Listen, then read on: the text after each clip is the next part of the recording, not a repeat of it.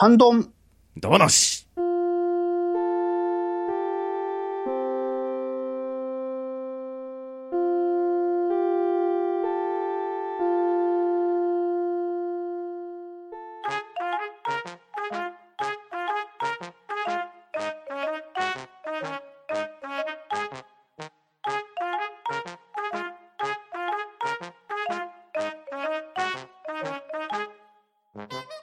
はい、こんばんは。ハンドンダ話始めていきたいと思います。まず、出席取ります。ガーネットさん、はとめきちさん、うんうんまめたさん、と、そうさん、ほいよ。バットダリーさん、これは場と言うべきでしょうか。場大山さん、な、な、な、なんですか？そして、しということでパンタンがお送りします。はい。はい、よろしくお願いします。はいよろしくお願いしますお願いします。お願いしますえー敬礼のつもりだったんですけど、すいません。ちょっとわかりにくかった。あ、そっちか。はい。ちか、ネタ吹っ飛んじゃった。いきなりハンドンダ話かなって。申し訳ない。まあ、新しい展開でいいん。じゃないですかね。はい。まあ、というわけで、えーガーネットさん、ソウさんに、ハンドンダ話ファミリーに加入していただくことになりましたので、皆さん今後ともよろしくお願いします。よろしくお願いしよます。ます。今回は、ソウさんの持ち込み企画です。はい。デカダ話としまして、古今東西、自分の推し刑事を教えていただければと思います。はい。あの、はい。探偵だ話を聞いたときに、はい本当に、あの、いいな、これ面白そうだな、語りたいなって思ってて、もう探偵やっちゃったから、じゃあ次はデカだろうってことで、うんうん。パンタンさんに直談判しまして、やるべきだろうと。はい。というわけで、はい。いろいろと持ってきましたので、はい。お、はい。それでは、語っていきたいと語ってい思います。きましょうか。はい。では、えーガーネットさんからお願いします。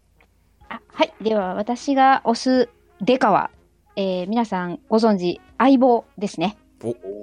あのー水谷豊さんがね、えっと、主役の杉下右京という刑事をしているドラマなんですけども、うんはいこちらですね、あの、シリーズとして、もう現時点で、えー、17シーズン目に突入してますね。はいすごいなはい。もともとね、あの、2000年の6月から2001年11月にかけて、土曜ワイド劇場の2時間単発ドラマの、あの、作品だったものが3本ありまして、えーそこから人気に火がついたということで、えーシリーズ化連続ドラマとなりまして、2002年から現在ね、2019年までずっと、あの、続いている作品になります。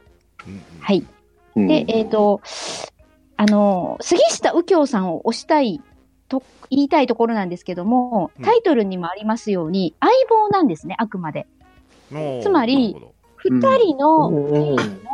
まあ、いわゆる化学反応によって、事件が解決していくところに妙があると、うんうん。はい、いう作品になっています。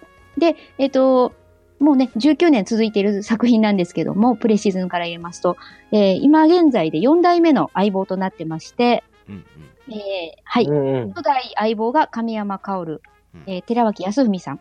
二代目相棒が、えー神戸健くん、相川光弘さん。うんえー三代目相棒が甲斐徹、えー、成宮弘樹さん。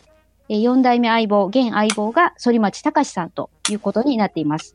うんうんで、まあ、性格や考え方、立場が違う相棒と信頼関係を築き上げながら、えー組織的、政治的な脅迫から、コミカルであったり心理現象が絡むような事件を解決していくという、えー内容になっていまして、中でも、えっ、と、時事ネタの社会的問題を扱った話が心に強く残る、あのー作品になってまして、うんうん。ありがちな、あの、刑事ドラマの展開の中にも、単純ではない真実や動機を盛り込むのがとてもうまい作品になっています。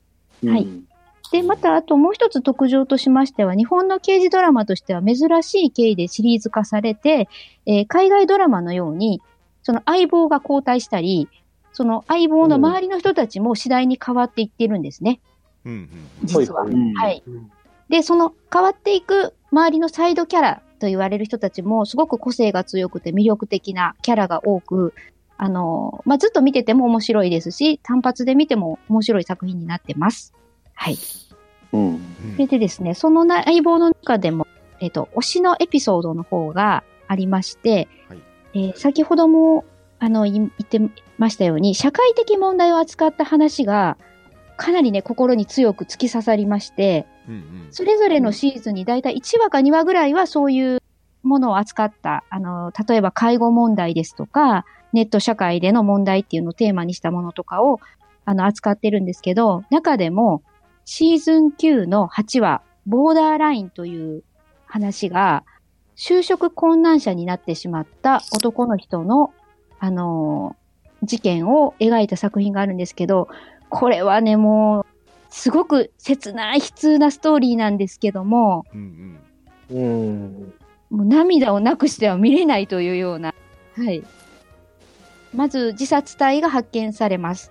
そこからその男の人がどうして死んだかっていうのが、あのーあ、すみません、間違えた。他殺体が発見されるんですね、ある男の人の。うん。で、その人がなんでし殺されたのかっていうのをこう解き明かしていく中で、あの、その人のそのすごく切実な人生が見えるんですけども、はい。ちょっと、あの、ね、あの、しゃこう、なんて言いますか、そういう胸に作品を見たい方にはぜひおすすめな話になっていますので、はい、見ていただけたらなと思うのと、あとシーズン16の19は少年 A という戸籍がない子供が今現在社会的にも問題になっているんですけども、うんうんそういう子供たちを描いた作品も、はい、あの、おすすめしたいなと思います。で、もう一つその相棒っていう、あの、特性から、あの、おすすめしたい話が二つありまして、初代相棒の亀山くんの、えー、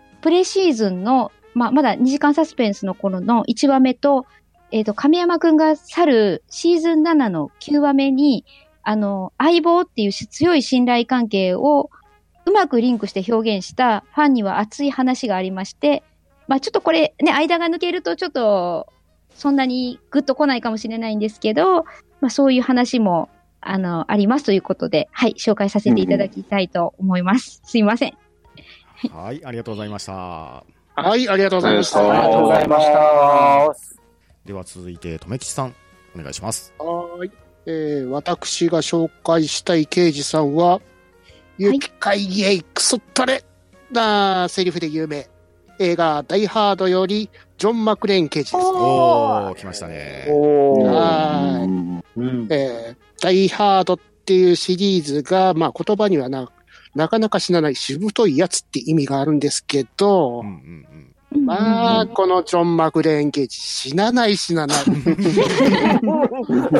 ね。何うん回もダメだぐらいな、うん。あの、大変なことが起きても死なないと。ビルの上から消防のホースですか。あれを巻きつけて、空中、ダイブしても、あの、窓を突き破って大丈夫と。で、あの、2の飛行機の上から落っことされても平気。で、3の移行艦ですか？の中に水を流されて、うんその、水攻めを食らって排水溝の中からポンと飛び出しても平気と。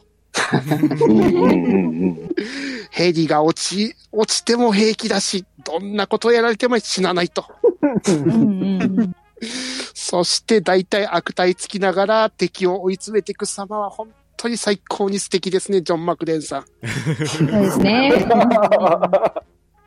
で、こんだけ輝かしい功績をたくさん残しているのに、実人生はどんどん落ちぶれていくとか、切なくなっていく感じもまた素敵というか、ね。哀愁を感じるんですよね。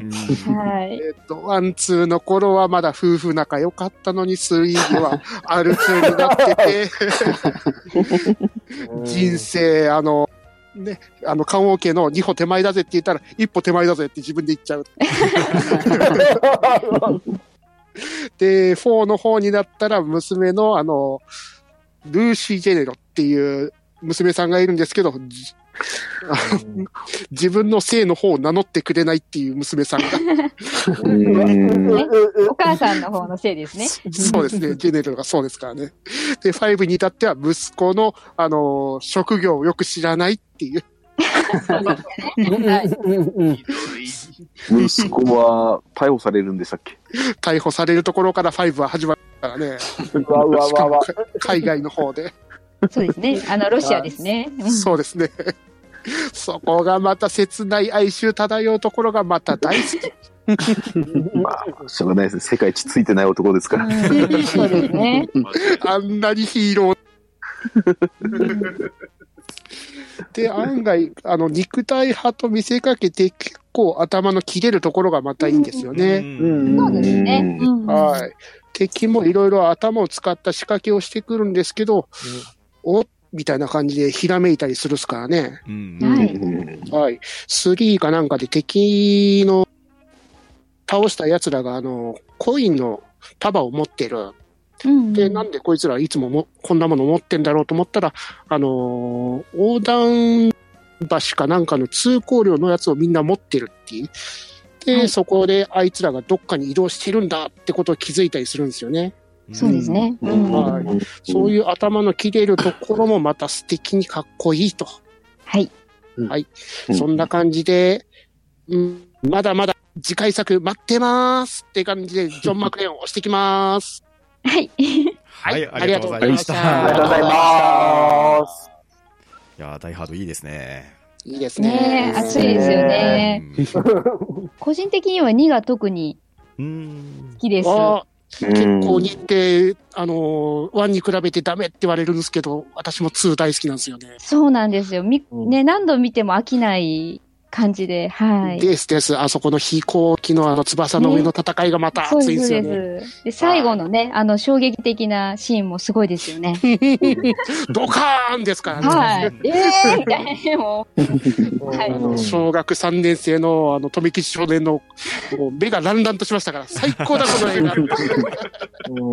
わかります。はい。はい、ありがとうございました。ありがとうございました。さあ、では続きまして私ですね。まあ、推しと言っていいのかどうか、ややためらうところはありますが、紹介したいのは、東亮介さんですね。はい。東亮介さん。はい。えー登場作品は、その男凶暴につきです。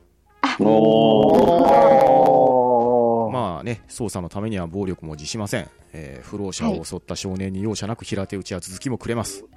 えーうん後輩の刑事が運転する車に乗るんですが、平気で、えー一方通行に入っていけと交通違反も命じます。逃げていく犯人をそのまま引いちゃいます。まあ、すげえなめちゃめちゃですよ。なんですけれど、はいもうそれまで刑事イコール善玉とずっと思ってたんですね、僕は。そのイメージをもうぶっ壊されたっていう意味で印象深いデカなんですよ。うーん、なるほど、なるほど。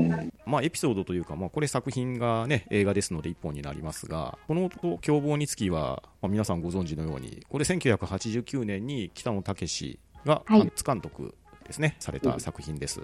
まあ、はいもともとのプロットとしては、あの、深作金次監督で、野沢久志さんが脚本で、主演がビートたけしっていう、そういうね、えー鳴り物入りだったはずなんですが、まあ、いろいろ紆余曲折があって、北野武監督初作品となったっていう、まあ、経緯があるんですけれど、はい。これね、全部言っちゃったらネタバレになるんで、まあ、触りぐらいのところでとどめておきますが、さっきのようにね、破天荒な刑事を演じれるわけなんですけど、まあ、東亮介さんがね、おられまして、で、まあ、その警察署の管内で、麻薬の密売人が殺されまして、まあ、その捜査をしているうちに、とある実業家と殺し屋が浮上してくるんですね。まあ、その一方で、ある人物が、まあ、彼らに麻薬を横流ししているっていうことが徐々に分かってくるんですが、まあ、実はそのある人物っていうのが、東亮介さんの数少ない理解者の同僚の刑事さんだったっていうなかなかドロドロした展開なんですよ、うん。まあ、とにかくこの映画セリフ少ないですああ。もう映像だけで語っていくみたいなところが多くて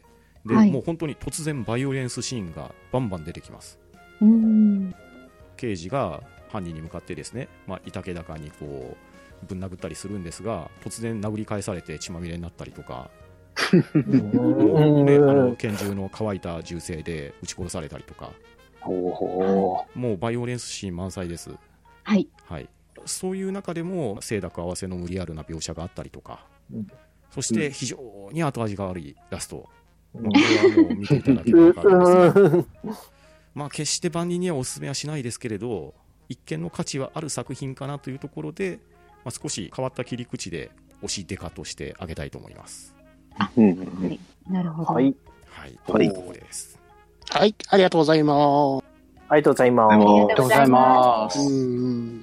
では続きまして、豆田さんお願いします。はい。えっ、と、とめきちさんの方からの西洋の筋肉担当をちょっと紹介していただきましたんで、わわ私からは、じゃあ、私からは東洋の筋肉担当っていうことで、だいぶちょっと古い作品にはなるんですが、えっ、と、1985年ですね。ポリストーリー、香港国際警察よりも、ケケビン、ケビン刑事。お来ましたねまあ。来ましたね。ケビン刑事っていうのはジャッキー・チェンですね。もうわかりやすい。ジャッキーチェン。こっちの方が伝わりやすいね。もうジャッキー、ジャッキーとしかもう言いませんけれども。英雄個人って書いてる。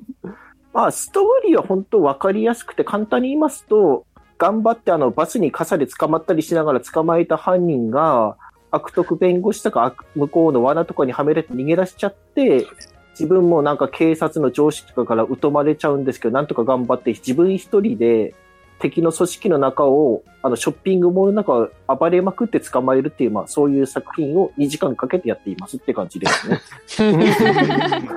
ままとめるとこうなっちゃうんですけれども。そうですね。間違いないです。まあ、もう本当この頃30代のバリバリのまあジャッキー・チェンですんで、本当にうんスタントなしで全部、え、なんでそんなことでやるのまでやっちゃう人なので、まあね今さっき言ったように、テテーマソングもジャッキーですか？ら。ねあそうなんですよ。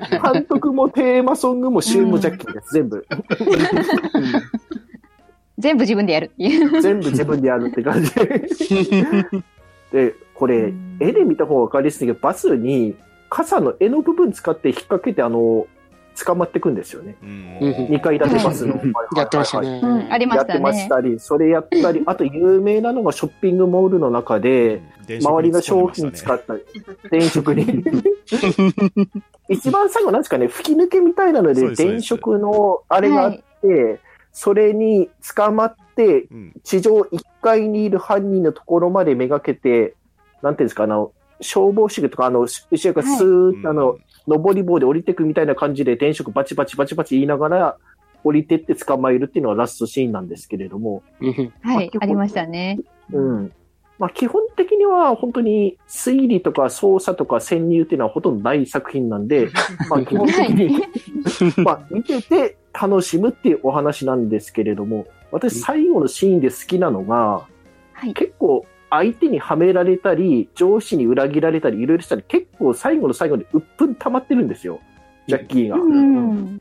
で、相手側の犯人側の弁護士は、まあ、これがなかなか腹立たしいやつでして、それが小賢しいこと言うわ、これはなんか法的にどうだとか、店の賠償金どうだとか、犯人殴っちゃったから、これはこの前の暴力なんだかんだ言ってるところをグーで殴るんですよ。はい、ですか？はい。しかも、一発どころじゃなくて、ちょっとボコボコ気にするぐらいビッチャって、ま あ、本当はいけないんですけど、うんそこにあの、立ち会った副所長みたいな人が所長に、あの、これいいんですかって聞いたら、所長が私は何も見ていないって去っていくんですよ。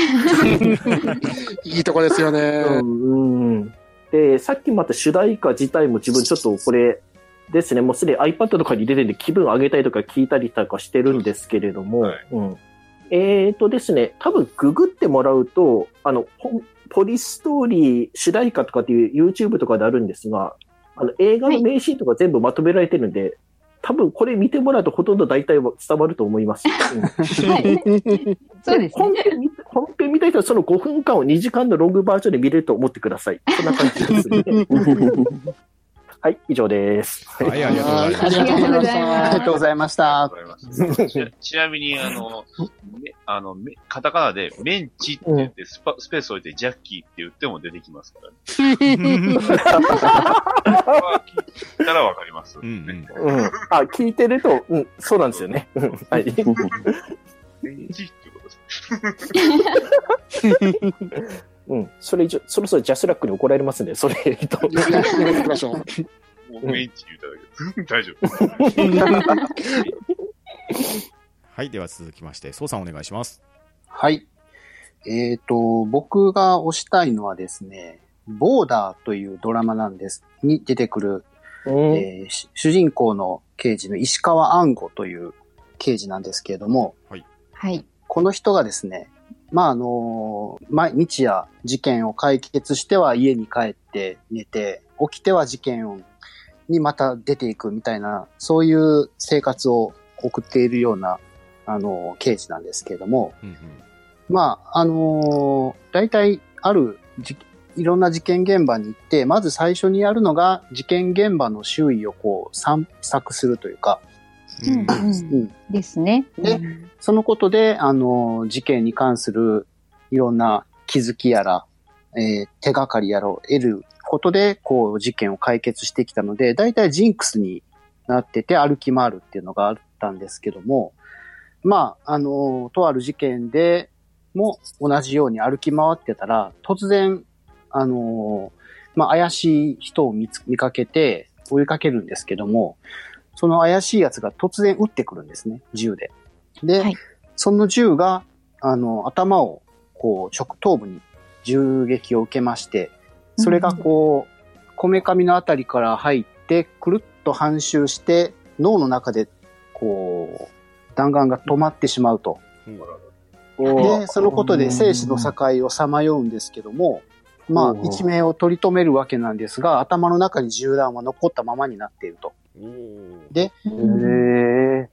なぜかそのことが影響しているのかわからないんですけれども、そのことによって、あの、死者の声が聞こえるという能力を手に入れます。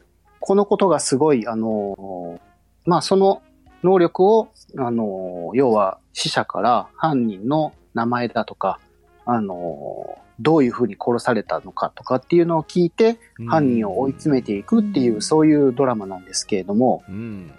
正直、あのーこのドラマ、見終わった後に、うんまあ、さ、あのーす決してスッキリはしないんです。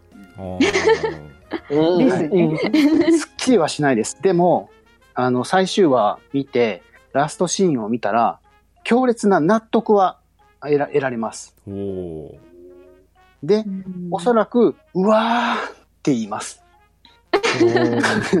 言いますね。はい。うん。っていう、その、やっぱりその推しのエピソードっていうのが最終話の、あの、話なんですけれども、うん。はい。あのーまあ、ある少年、誘拐事件が発生しまして、はい。あのーその、まあ、児童の誘拐事件なんですけども、その、えー児童の死体が発見されたところから始まるんですよ。うん、で、あのーまあ、彼には死体の姿を見て死者の声を聞くっていう能力があるので、あのー自分の殺した、そ、そいつを、少年を殺した犯人を捕まえようと、うん、こう、すごい、あのー必死に捜査するんですけれども、うん。うん。まあ、あのーで、なんとか、その、まあ、いろんな違法捜査も行いつつ、あのー事件の犯人にたどり着くんですね。たどり着くんですけれども、どうしてもその犯人が証拠をつかませない。おー、で、あのー証拠の捏造までして、あのーまあ、要は犯人の家に不法侵入して、被害者の遺留品を置いて出てくる、出てきて、そ、家宅捜索をするっていうことまでするんですけど、犯人の方が一枚上手で、あのーそれすらも見破られて、遺留品を、今の隠滅さ、証拠隠滅されてしまうっていう、うん。すごい、なんていうか、あのーまあ、絶対悪みたいな、そんなやつなんですね。犯人が。もう本当に、こいつの、その犯人は安藤って言うんですけども、うん。神聖のもうサイコパスで、殺人を行うっていう目的が犯行の目的なんですね。殺人自体が犯行の目的。で、悪をなし続けなくてはいけないので、もう用意は周到で、絶対に犯行の証拠はつかませないと。ーうん。うん。で、そういうやつとどうやって対峙するかっていう、まあ、ところもあるんですけれども。で、あのーえーっと、なえーまあ、あのーで、えー死体の声が聞こえるっていうのは、うんうん。その死体がダビに付されるまで短い間なんですね。うんもう仮装されてしまうと声が聞こえなくなってしまう。だから、安藤、あえっと、主人公の刑事は、その、短い期間の間にどうしても犯人を捕まえたい。うんうんうんうん。あの、もう、どうしようもなくなって、手、打つ手がなくなって焦ってしまった石川くんは、その安藤を、こう、羽交い締めにして、強引にマンションの屋上に連れて行って、あの、その屋上から突き落とすような、そういうギリギリのところまで持って行って、死にたくなかったら自白しろと、証拠を差し出せと、うん。そういうふうに迫るんですけども、うんうんうんなんか僕、ですもごい知ってます、それ。うん その時に、あの、もう、そういう極限の状態までなってるんですけども、その犯人の安藤は、あなたは正義をなすためなら死んでも構わないと思ってるでしょう。私もそうです。悪をなすためなら死ねます。しかし、私は悪をなすためなら人を殺せるけれども、あなたはそれができないでしょそれがあなたと私にの絶対的な、決定的な差であると。うん。もうそれが分かったら、もうさっさとこそどれも捕まえてきたらっていう感じで、本当に挑発するんですよ。そこで、こう、石川が、あの、そのまま突き落とすのか、それとも、あの、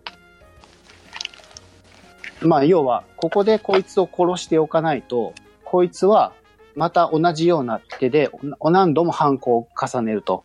やります。はい。だから、こいつは生かしてはおけない。でも、ここで殺してしまうと、自分も、あの、犯罪者っていうか、殺人者になってしまうっていう、この極限の、あの、状態に立たされて、まあ、いわゆるここがボーダーラインの上に立つんですよね、うんうんうん彼が。ですね。その極限の状態に立った彼が取った選択とは？っていうのが、あの、うんクライマックスシーンで、この、あの、後に衝撃のラストがあるんですけども、まあそこはあえて言いませんので。あの、ぜひ見ていただきたいですね。う。うんん。うんうん。あの、Unext で確か配信されてるので、うん。あの、ゆうべはお楽しみでしたで、1ヶ月無料で。加入した人は見ていただきたいと思う。全9話なるほどとそん。なにボリュームもないので、ただし、スッキリはしません。が、あーそうですね。この作品は。はい。ちなみにそういうの、そううん。うんそそういうのによく立たされるヒーローをすごく知っうんてるような。うん。あ、そうですね。あの、バトダディさんはよくご存知。なんか、なんか、1ヶ月に1回ぐらいそういうとこ立ってるヒーローいるような気がする。そうですね。うんちなみに私、そのボーダーのシリーズで、唯一ちょっとライトな、あの、話がああるんですけど、個人的に私その話すごい、ボーダーの中では推しエピソードです。あの、うん工藤官九郎さんがゲストで出る話なんですけど、はい。そうそうあの役者として出られてるんですけども、はい。なんで死んなんか自分がわからないっていうね。はい。記憶喪失の幽霊が来るという、うんはい、感じなんで、もしよければそちらも一緒に見ていただくと、ちょっとその重さが若干軽くなるかなと思います。はい。で、この衝撃のラストって言ったんですけど、まあ、その衝撃のラストが終わった3年ぐらい経ってから、その続編が、あの、制作されまして、おーで、その続編が、要は、ラストシーンの直後から始まる展開で、あの、いわゆる、なんていうか、その、アンサーになってるんですね。その、うん、えっ、と、うんボーダー第9話の、で、あの、石川が突きつけられた選択の答えが、うん、えー続編でちゃんと描かれて終わるっていうのもあるので、ボーダー食材っていうのがありますので、よろしければそれも見ていただければと。て。うんうん、気になりますでねす。気になりね。ますね。それは、本当に、うん、この死者の声を聞くっていうところをポイントに、いろいろと事件が展開していって、あの、犯人が犯行の際に言ったこセリフとかを、言葉を尋問のところでさりげなく言うことによって動揺させて、あの、自白を誘うとか、結構あの、なるほどって思わせるようなやつも結構あって、なかなか見どころがたくさんありますので。うん。なるほど、すごい。うん。ちなみに、その裏社会の情報屋の元締めみたいなのが古田新太で、おおうん。であの、天才ハッカーの二人組に、あの、浜野健太っていう、えっ、と、うん。何で有名なのかな？あの、今は南極料理人のドラマ版うのんうん。うん。主役されてますね。主役の、うん。されてたり。あれですよね。NHK 朝ドラの。あ、満腹のね、あの、はいも出てます。之助という、個性的な。で。現れる歯医者さんうん出たりとか、うん。かなり出てる役者陣もかなり、あの、有名な、有名どころがたくさん出てますので、はい。はい、楽しめると思います。この石川安吾くんをぜひよろしくお願いいたします。はい、ありがとうございます。ありがとうございあます。りがとうございます。では続きまして、バトダディさんお願いします。はい。えー、まあ、今回のね、内容は、えー出張版、えーバトダニモビル放送局ですがね。はい。はい。つまり誰かですね、うんえーうん警察ね、刑事といえば、やっぱりこの人。もう今回はね、あの、木を照らすとかそういうのはしないんですけど、えーコミッショナージム、えージェームス・ゴードン、ね、えージム・ゴードンと言われるね、えー刑事さんです。まあ、一応作品によってはもう本部長になってたりとか、まあ、いわゆる、えーバットマンが中心に活躍している街、ゴッサムシティの警察のトップですね。えーうんまあ、いろいろ前物語によっては、その、まあ、まだ前日談であって、まあ、刑刑事の段階であったり、えーするのが多いんですけど、一応もう初登場の時からもう、あの、本部長という立場ですね。うんえーちなみに初登場は1939年の、えーディティクティブコミックス27ということで、えーバットマンと共に初登場なので、まあ、割とバットマンとの付き合いが一番長いキャラクターじゃないかなと思う。うんですよね。えうんーまあ、要はその、バットマンが非合法の、えーヒーローであるために、まあ、えージェームス・ゴードンは、まあ、合法という、えーまあ、その、法律にのっといて、乗っ取って、えー戦う、悪と戦うという立場でして、えーまあ、彼をね、えー端的に表したエピソードが2つあるんで、今回そのエピソード2つだけ紹介させていただきますね。はい。あーもっといろんな好きなエピソードを、えー言ってよって言ったらもっといっぱいあるんですけど、アニメ、アニメの、ね、シリーズでのジム・ゴードンがすごいいいシーンがいっぱいあるんですけど、うん。まあ今回は、えー二つ。えー一つ目は、えーフランク、えーフランクミラー、うんフランクミラーのダークナイト・リターンズという、えーまあ作品から一つ。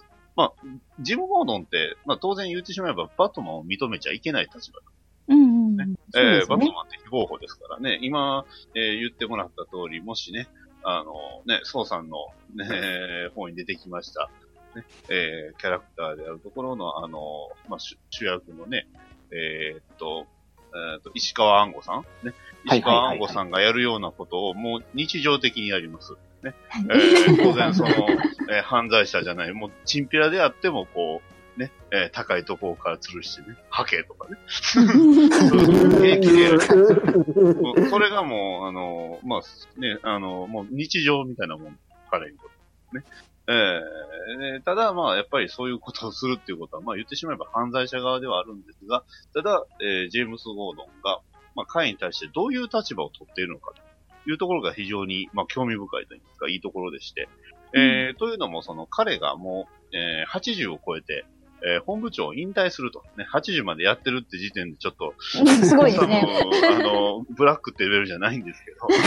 えーで、えーまあ、後任に、えーまあ、インベルっていうすごい優秀な若い女性の、えー本部長がつくことになるんですね。で、その、うんえー引き継ぎの際にゴードンは言いますね。えー例え話をしようと。ね。えー例え話ね。第二次世界大戦の時、ね。えー真珠湾の攻撃でアメリカ人は皆、えー怯えたと。ね。えーうん皆が、えーベッドにくるまり、ね。えーまあ、シーツにくるまり、あの、怖がったと。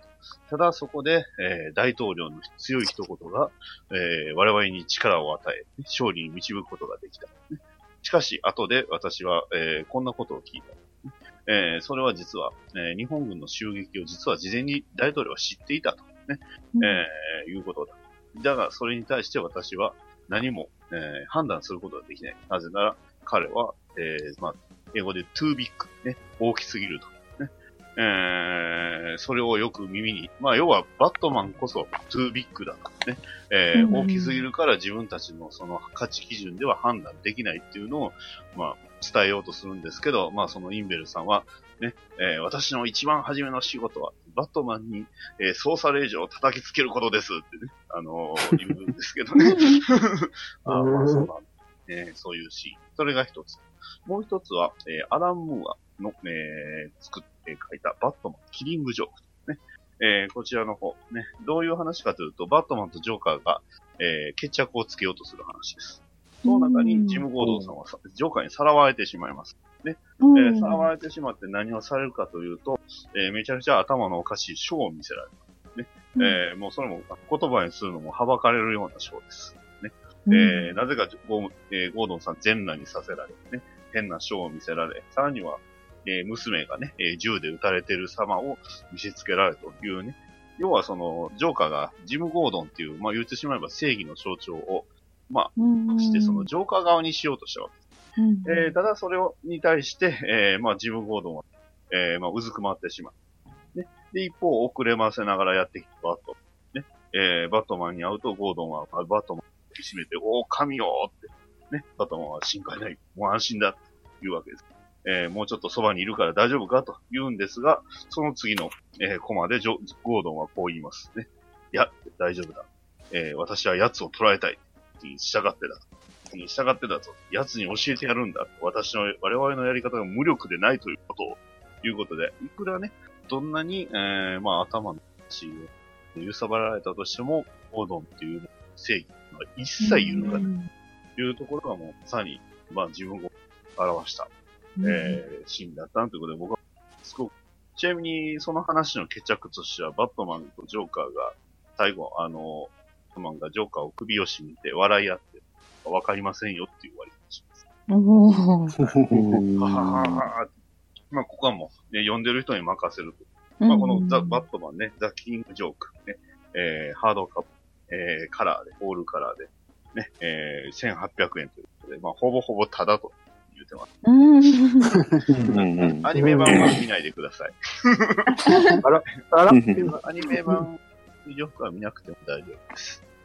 はい、いう、まあ短い話なんですごくですけど、ということで、えー今回は軽くね、えーバットダディも法則、こういう番組ですので、はい。はい。はい、あの、これを聞いて、うちの番組の曲祭はこういうことを覚悟しとって、いや、いいです。という、えー、事務後以上になります。はい、ありがとうございました。はいはいはい、ありがとうございました。はバトラリーモービル放送局も聞いてやってください。ありがとうございます。よろしくお願いします。よろしくお願いします。では続きまして、大山さんお願いします。はい、えー、なんか、熱の強い人ばっかりに、まあ、毎回あれなんですけど、まあ、私の推しデカといえば、うん。はい。まあ、当然、トベ、ドーベルマンデカ。ですよね。来たー来た来ましたね。期待を裏切らない。主人公、主人公、加納ジョージ、22歳。まあ、意外と、全身あのー革ジャンと革のズボン、革のブーツに身を包み、まあ、まあちなみにあの、この革ジャンの下、裸なんですけど、あの、素、素肌に革ジャンを着てます。うん。革、革のズボンの下はブリーフです。彼は、彼はブリーフ派なんで。そうなんですね。えー、で、あの、使ってる銃が、あの、40、44マグナム、あの、ブラックホーク。確か6インチじゃなかったかなと思うんですけど、うん10インチだったか。はい。これで、あの、凶悪犯罪者をぶっ放すっていうですね。うん。破壊、破壊力ありすぎじゃん。あのブラックホーク、44マグナム弾ですよ。まあ、それまで見てたあの、ですね、こう、まあ、銃を撃つと大体あの、効果音がバキューン、バキューンじゃないですか。はいそうですね。うん。あの、この、かのジョージの銃に至っては、ドボーンです。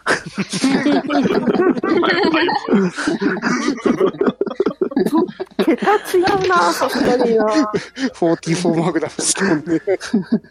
まあね。だい、だいたい頭を狙うと頭が吹っ飛びます。らしいっすね。うん。本当に砕けちゃうだろうしな。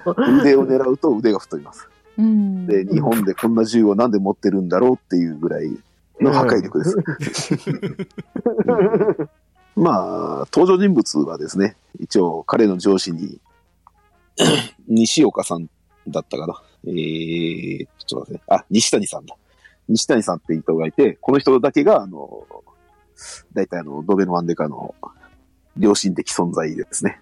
まあ結構普通の人です。で、あと女性の刑事もいて、三森隆子さんとかいるんですけど、途中ですね、あの、ハワイ生まれの人が、ちょっと配属になるんですけど、まあ名前がキャティ倉沢っていう日系2世。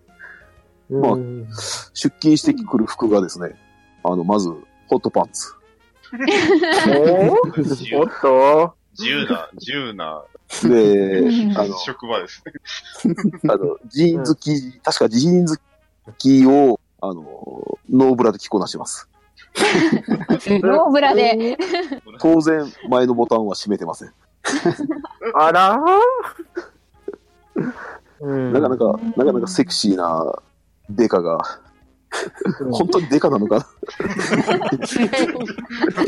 な？んもはや、もはやデカとは何なのか。なそうなんですよ。なんですかね。なんか途中でこち亀の話を聞いてんのかなってちょっと。あで、あと、あの人、大阪人だったのかな？あの、宮田、宮武哲司っていう人が出てくるんですけど、あまあ、はい通称あの、下駄脇刑事っていう、ー下駄履き。下駄履き。げ当然あの、下駄を履いて出てきます。ですよね。ですよね。で、持っている銃が、オートマグですね。はい。おっとあの、ものすごく、でかい銃ばっかり。に日本で使っていいのかな。オートマグですね。でそんな、で、みんなでかい銃ばっかり。いや基本、この二人ぐらいだったんじゃないかなと思う。んですけど。で、あの、まあ、不敬さんも出てくるんですけど、う。んう。んはい。はい。まあ、この不敬さん、あの、ちょっと榊原郁恵みたいな感じの不敬さんなんですけど、うん。はい。あの、親がですね、広域暴力団の会長なんですよ。あら。確か、身内に犯罪者がいたら警察、あ、まあ、それはどうでもいいんですけど、あ まあ、こうやってですね、あのーいろんな味、なんていうんですかね、色の濃い面々が繰り広げるこの物語が、まあ、私の一番おすすめの物語の舞台が、あの、ハワハワイじゃないな、沖縄編があるんですけど、はい。はい。まあ、この沖縄編がいろいろと物議を醸し出す 内容なんで、多分、今の、あの、再販本で見ると載ってない話があったんじゃないかなっていうぐらい、おー。はい踏み込んだ。そこ、そこまでなんです。それはやっぱり、あそこの沖縄にある、なんか、施設の話なんですか何か。いや、ちょっとですね、これはですね、あの、で言うと問題になるんで、そこまで。はい。ちょっとあの、本当言ってもいいんですけど、ちょっと言えないような感じなんで、はい。まあ、一応、これぐらいにして終わりたいと思います。気になる。まあ、これはちょっと迷宮入りというところで。そうですね。はい、ありがとうございました。ありがとうございましありがとうございた。ますはい、では、デカだ話ということで、えーお話ししたんですけれど、なんで刑事がデカなのかっていうのが皆さんご存知ですかね？あおーまあ、これちょっと、ーなんかね、昔聞いたんですけど、うん忘れてしまった。調べてみたんですよ。はい。で、どうやら、明治時代まで遡るんですけれど、まあ、はい。当時ほうほうえまあ、刑事さんが制服を着用せずに、角袖の着物を着ていたらしいんですね。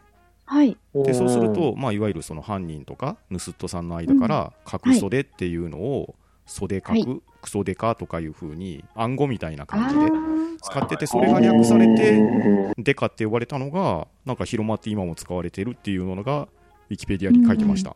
えー。ああ、そういううん。感じなんですね。ですね。うん。うん。今回はね本当に筋肉で片付けるデカから頭を使うという。非常に幅広いプレゼンがあったわけですねが、、あの、うん幽霊と話すデカまでね、そうですね。いましたね。えー他にもね、推しデカというのが皆さんあると思いますので、えーまた、うん。ハッシュタグ等で教えていただければと思います。今日は皆さんありがとうございました。あありがとうございました。ありがとうございました。は、うん？と、ん？だ。な、すいー。なんじゃこりゃ